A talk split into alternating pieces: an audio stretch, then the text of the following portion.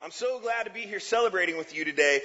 If you're new to the mission, or if you're just new to church in general, you may be wondering, like, man, like, what is this celebration all about? Like, man, like, why are they partying so hard right now? Like, um, well, the short answer is that we are celebrating the fact that Jesus Christ, the Son of God, lived a sinless life, but died on the cross a sinner's death for us in our place so that we may be in relationship with God the Father again. And not only did he die, oh, that's not the end of the story, right? On the third day, he rose out of that tomb alive. He rose to life, right? And because Jesus was the ultimate sacrifice and paid our debt once and for all, we no longer have to be separated from God. We are celebrating the completion of the beautiful exchange today. And although this is worth celebrating every day, we set aside Easter Sunday every year to take our celebration over the top. You know what I'm saying? Because we, because when they opened that tomb, right? And Jesus wasn't there, that moment changed everything. It changed everything that came after it, right? We all have these moments in life, right? Where, where these moments that they change everything. And everything after these moments is different because of them. Whether it's that you finally got that dream job, right? Or, or you found out you had cancer. These moments come around every once in a while, and when they do, they literally affect everything that we know and change how we can move forward. Sometimes these moments are good and full of joy, and sometimes these moments are intensely painful. And I can think of a lot of these moments in my life, right? One moment that jumps immediately to mind is my wedding day, right? Seeing, like, here I am in my monkey suit. I haven't worn one since. So here I am in my monkey suit, right? And, um, and I'm standing up there, right? Just, just waiting, anticipating, right? And then all of a sudden, there's music in the air, right? And the back doors of the church, they fling open, right? And, and there's this woman standing there. This beautiful woman dressed in white like an angel. She's totally embarrassed right now. She's right over there in third row. dressed in white like an angel and she's slowly walking down the aisle towards me, right? Like everything in life after that moment was better right, was different, right? The, these moments aren't always better, but that moment for me, my life was better after that moment. You know what I'm saying? Because I didn't even have a microwave. So when I was a bachelor, so um, everything in my life was different after that moment. Another moment that changed everything, another day that I can think of that my life just flipped on its head was was the day uh, was the birth of my sons. And I have two boys. Um, my oldest one is named Dylan. He's nine years old, which makes me officially old. And um, and my youngest one is Owen, and he's six. And the first time I held my son Dylan, I don't think I had ever felt such a mix of emotions in my entire life. I was like over the moon excited, right? And yet unbelievably terrified because this thing was like super loud and, and it seemed like pretty fragile, you know, like, like if you dropped it, it was going to be bad, you know? So, uh, all I knew for sure was that I loved this thing more this very, I loved this very loud bundle of joy more than anything I could imagine, and all I wanted to do was protect it. And just when I thought all of my love was spoken for, Owen came along, right? And he just wrapped me around his finger from the day he was born, right? And and don't let Kim kid you. He, she's she he's got her wrapped as well. So um, these are the moments for me. These are just some of uh, many, many, many moments. Some of them good, some of them bad, but these are moments that changed everything in my life. And everything in my life after them was different.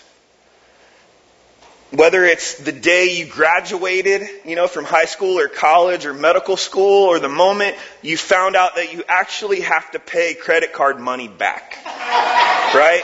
Like, you know that saying, right? That saying that you, there are just some things you can't unsee, right? Well, there's a certain enlightenment that takes place in those moments that, that change our reality forever. One of those, one of these moments, they happen for all of mankind. Way back in the Garden of Eden. You're like, oh, he's going all the way back there, huh? Yep, we're going there. Um, Genesis, if you don't know, is the first book of the Bible, and it contains the story of creation. The story in which God the Father created light, the heavens, and the earth, day and night, water, sky, and land. It's the story of how God created every living creature that swims in the sea, flies in the sky, and walks on the land. It's the story of how God Himself, the Father of creation, took the dust of the earth, right? The dust, and formed it into His own likeness, right? And then once the dust sort of kind of somewhat looked like a self-portrait, He breathed the breath of life into us. Maybe you didn't know when you walked in here but hear it now. You were created in the image of God. And He breathed the breath of life into you. And He wants to be in relationship with you. Adam and Eve were the first two human beings on the earth, and they had a relationship with God so intimate that the Bible says that they were naked and unashamed. And it wasn't like a weird nude beach kind of naked. It was like, they just, it was just like they, they didn't know anything else, right? They didn't know. And so, they were naked and unashamed and, and for a few moments, all was right with the world. Things were just as God had intended them to be, but then something happened. It was a moment that changed everything. See, God gave Adam the run of the place, right? In Genesis 2, 15 through 17, 15 it says, The Lord took the man and put him in the garden to work it and keep it. And the Lord commanded the man saying, You may surely eat of every tree of the garden, but of the tree of knowledge of good and evil you shall not eat, for the day that you eat of it you shall surely die. So Adam and eventually Eve too had the whole garden to themselves, right? And God just says, don't eat from this one tree, right? You can have everything else, just don't eat from this one tree. And it's like you had one job, right? You, you guys had, you guys just had one job, right? Um, no. And uh, while later in Genesis in chapter 3 comes the tempter, right? And True to his name, he tempts Adam and Eve into doing the only thing they weren't supposed to do by deliberately misquoting God and followed by a statement that causes Adam and Eve to question why God wouldn't want them to eat from this specific tree and the tempter caused doubt of God's motives to creep into their hearts. And so they ate the fruit of the tree of the knowledge of good and evil and their eyes were opened and shame of what they had done came over them. They, they kind of frantically sewed coverings out of fig leaves to cover their naked bodies. And, and, and when they heard the sound of God walking in the garden in the cool of the day, imagine having a relationship with God so intimate that you heard Him walking in the garden in the cool of the day. Like, I want that. They had it. So when they heard him walking in the cool of the day, they hid. They hid in shame. That day the Lord had to separate himself from mankind. God sacrificed some animals and used them to cover their skin uh, and used their skins to truly cover the couple's nakedness. And Adam and Eve were cast out of the garden because of their sin against God. This is what church people refer to as the fall. And from that moment on, everything, everything was different. That was the moment that changed everything. God created us to be in relationship with Him, and the fall caused a divide of our own making. This was the moment that the beautiful exchange became necessary. That moment launched God's plan for redemption of, uh, for the redemption of mankind into action. And his plan was Jesus.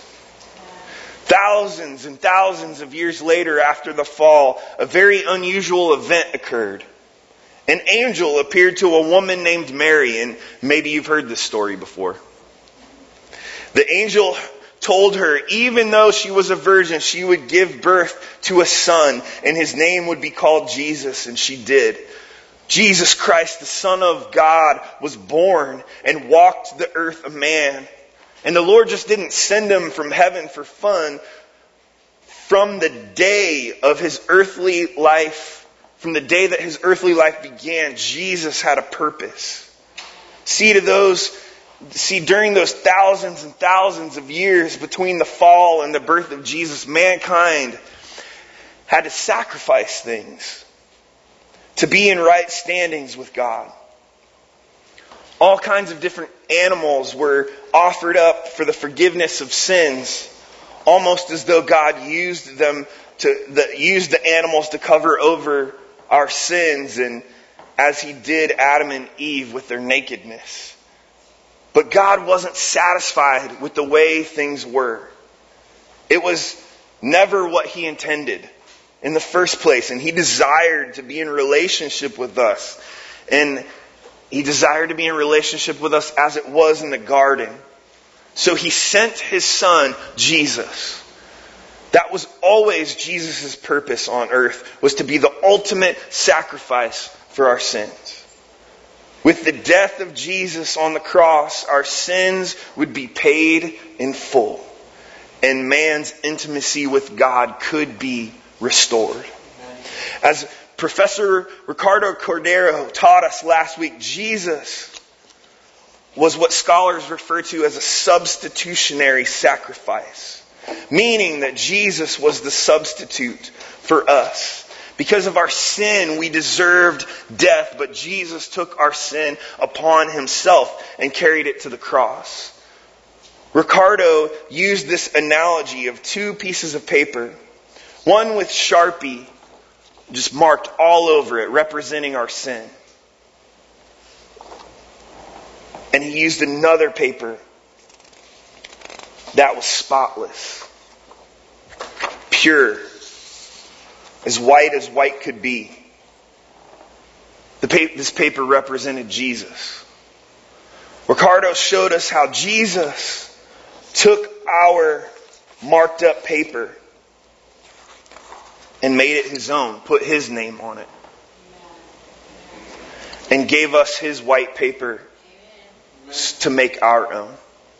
I think this is an amazing analogy, even though it's simple. It's just some pieces of paper and a, and a marker, but I feel like this is an amazing representation of what Christ did for us. Because it shows that our sin just didn't disappear. God didn't just erase it. There was a cost involved. And Jesus paid the cost for good. But that's not where the story ends, right?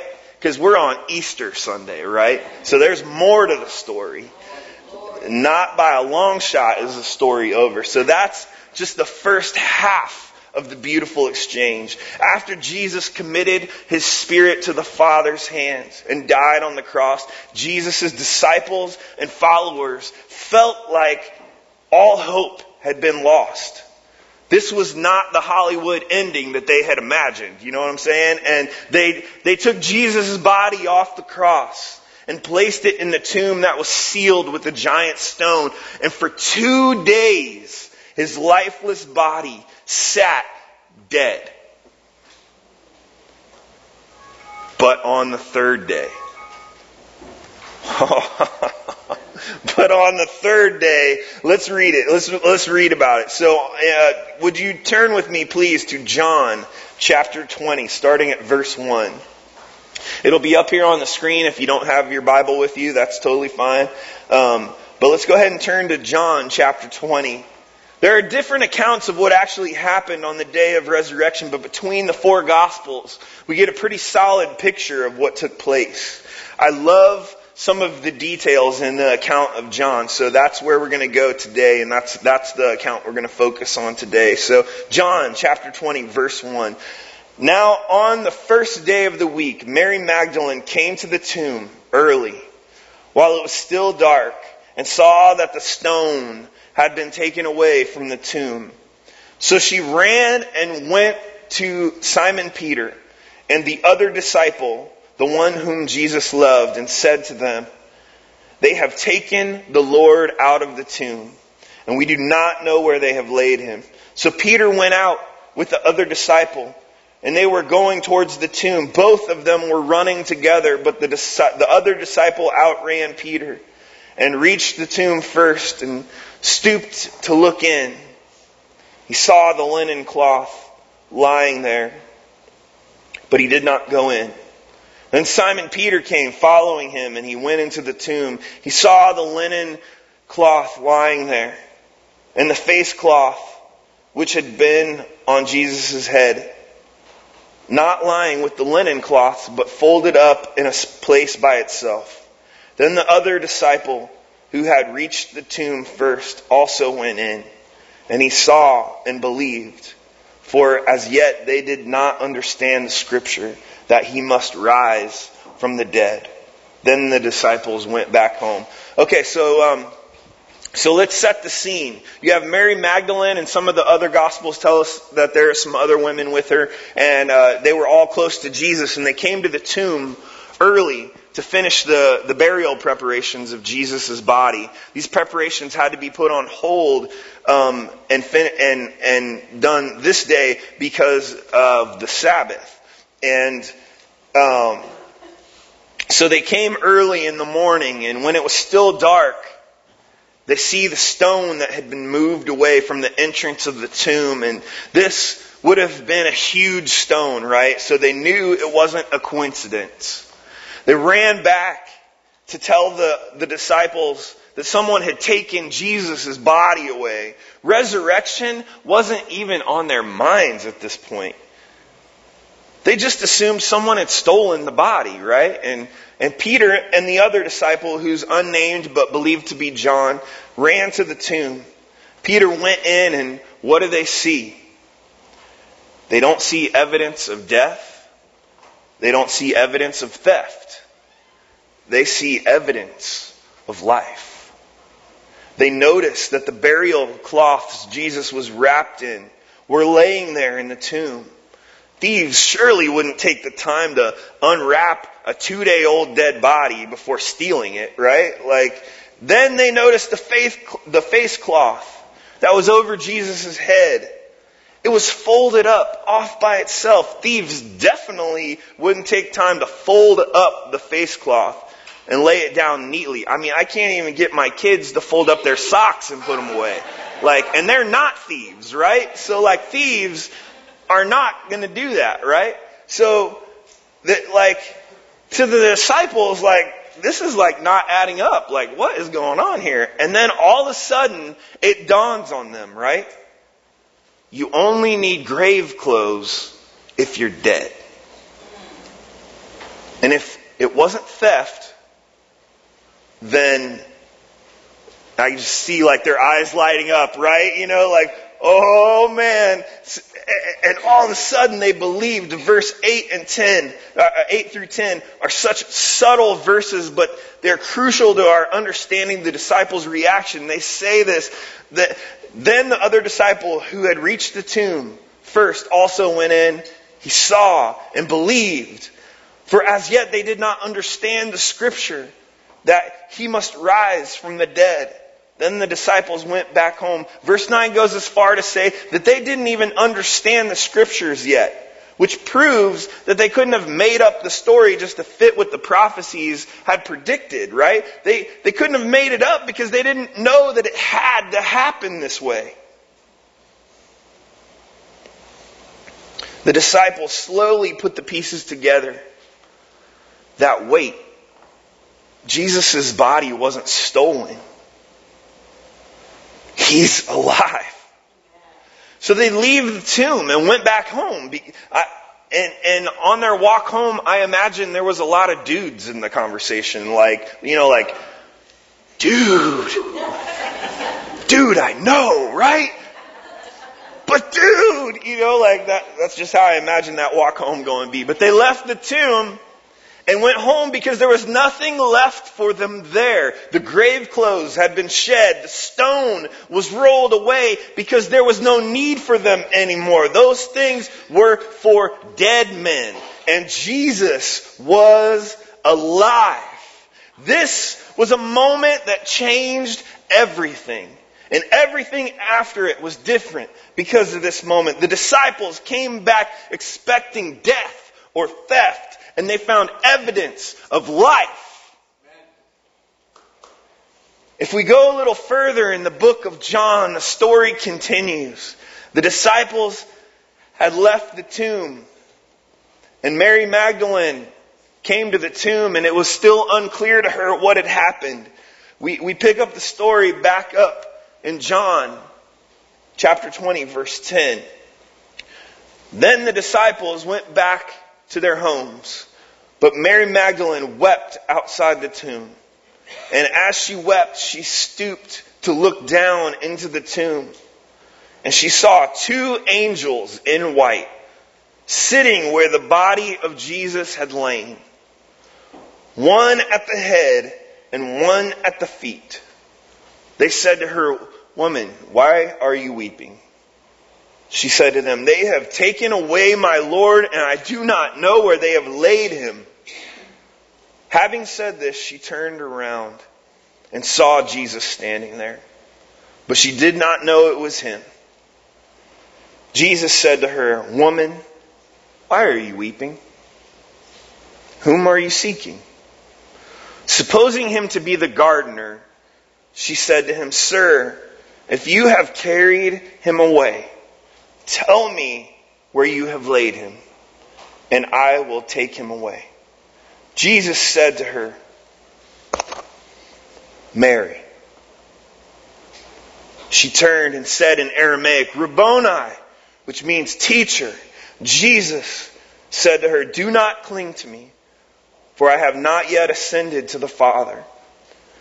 But go to my brothers and say to them, I am ascending to my Father and your Father, to my God and your God. Mary Magdalene went and announced to the disciples, I have seen the Lord. And he has said these things to her. See, I love this section of the scripture. I just, I, I love it because it's just so vivid, right? Like, it just paints such an amazing picture and like you couldn't make this stuff up. It just it, it, it's so real. You you have Mary at the entrance to the tomb just weeping, thinking that someone has stolen her savior's body. Peter and the other disciples obviously left in a hurry and they didn't cross paths with her because she had no clue what they believed had happened and so there she is alone weeping. She goes to look in the tomb and is surprised by two angels in white sitting in the tomb. She explains to them why she's crying. And before they even answer her, she notices someone behind her. She turns around and through her tears sees this person. She just, it's just barely morning. At first glance, she doesn't recognize this person the person speaks in verse 15 Woman, why are you weeping? Whom are you seeking? And supposing him to be the gardener, she said to him, Sir, I, if you have carried him away, tell me where you have laid him, and I will take him away. She assumes this person must be the gardener. And I'm not sure why, because I'm pretty sure they didn't have those wicker sun hats back then. But the person speaks again, right? Just one word. Mary. And that's all it took. Mary Magdalene whips her head around and cries, Teacher! I love that moment. It's so intimate. Jesus just said her name. And by that, she recognizes who he was. And this intimate moment changed everything for Mary. See, that was God's plan all along to restore the relationship he had with mankind in the Garden of Eden. No division. And without the resurrection of Jesus, that would have been impossible. Even as Jesus is hanging on the cross, right? He's driving people back to a place of intimacy with God. As he spoke to the thief who was on the other cross near him, and the thief began to repent, right? Jesus said to him in Luke 23, verse 43, Truly I say to you, today you will be with me in paradise. And the Greek word that they actually use for the word paradise in this passage, I'm not going to say it because I don't want to spit on anybody, but they use, the, the word that they use in, the Greek word that they use for paradise in this passage is the same word that they use for the Garden of Eden. Even on the cross, Jesus is telling people that He is the only way to have intimacy with God like we were created for. Of all the important life altering moments we experience, the participation of the beautiful exchange is the single greatest moment of our individual and collective lives. When Jesus resurrected, He completed the exchange, restoring things to the way they were before our worst moment. Paradise. Communion with God. The story of the Bible is a love story. God so loved the world that he gave his only son, that whoever believes in him should not perish, but have eternal life in paradise with him forever. So today, as the worship team comes back up, today I I don't know where you're at this morning. I don't know what baggage you brought in here today. I don't know what your life is like. I don't know what pain or triumphs you're experiencing right now, but I do know that if you don't know Jesus today, He wants to know you. He wants to be in relationship with you. He wants to call you by your name, as He did Mary because you were on his heart when he went to the cross. He rose from the dead so that you might believe, ask forgiveness for your sins, and receive an eternal entrance to communion with God. I want us all to stand up, and if Paul, if you could drop the lights down, just please. I want to do this just like we did last week, and, and we don't do this every week, but I really felt this strongly on my heart that it would be an injustice not to give this opportunity this morning on Easter morning. So I want everybody in the room, whether you're a believer or not, just to pray this prayer out loud together with me. It's just a simple prayer, and I want you to repeat after me. Dear Lord Jesus, I know I am a sinner, and I ask for your forgiveness. I believe you died for my sins and rose from the dead.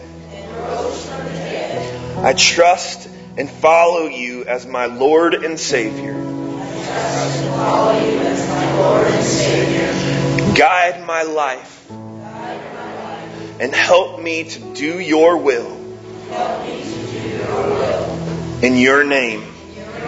Amen.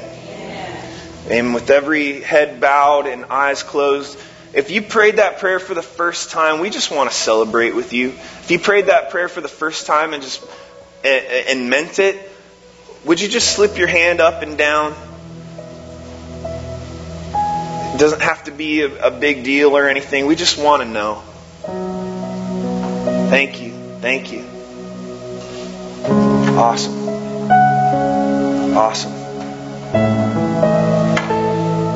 Awesome. Maybe maybe you're already a believer, but you felt distant from God. And the intimacy you once knew with Him has faded. Maybe sin has taken hold of your life, or maybe you just simply haven't made it a priority to cultivate a relationship with Him.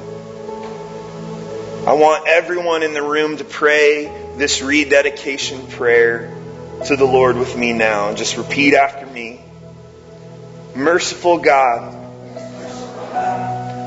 I have sinned in what I have thought and what I have said. In the wrong I have done, in the good I have not done. I have sinned in ignorance. I have sinned in weakness. I have sinned through my own deliberate fault. I am truly sorry. I repent and turn to you now.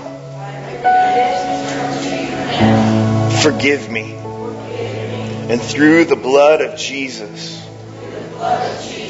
Renew my life to the glory of your name.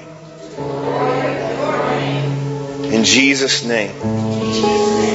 Amen. Amen. With, Uh, with just every head bowed and eyes closed, if you needed to pray that prayer of rededication today, would you just slip your hand up? I, can, I see it. I, yes, yes. Thank you, Lord. Thank you, Lord. Thank you, Lord.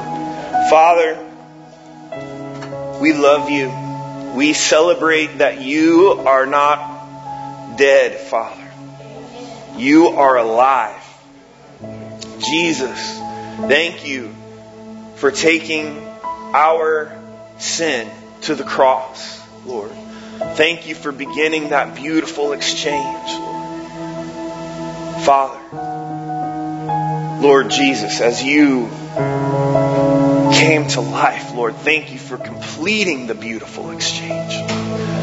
Father, we may have intimacy with you now, Lord. There, if we choose, Lord, you won't force us, Lord, but if we choose you, if we choose Jesus, there will not be a divide between us, Lord. We thank you for that, God. We thank you for that. Father, thank you for what you're doing in this church, Lord. Thank you for what you're doing right now in the churches across our city, Lord. Thank you for what you're doing in the churches across our nation right now, Lord. Father, we need a movement as a nation right now. We need a movement of your Holy Spirit. We need you to intercede, Lord, in, in our sinful ways, God. Father, guide us Help us. Help this little church with such a big heart, Lord. Figure out how you want us to serve this city and see heaven expanded, Lord. And as the ushers come forward now, Lord, we just bring back to you what is already yours. Lord, you gave it to us, Lord, all of our all of our possessions, Lord, all of our money, Lord, all of our giftings, God, you gave it to us, Lord, and we give we give it back to you. So have what is already yours, and we give to you not out of obligation, but we give to you from the depths of our heart. Because you gave, Lord, you gave your only Son, which was more valuable than anything we could ever give you. We love you, Father. Thank you for this time. In Jesus' precious name we pray. And everybody said, Amen.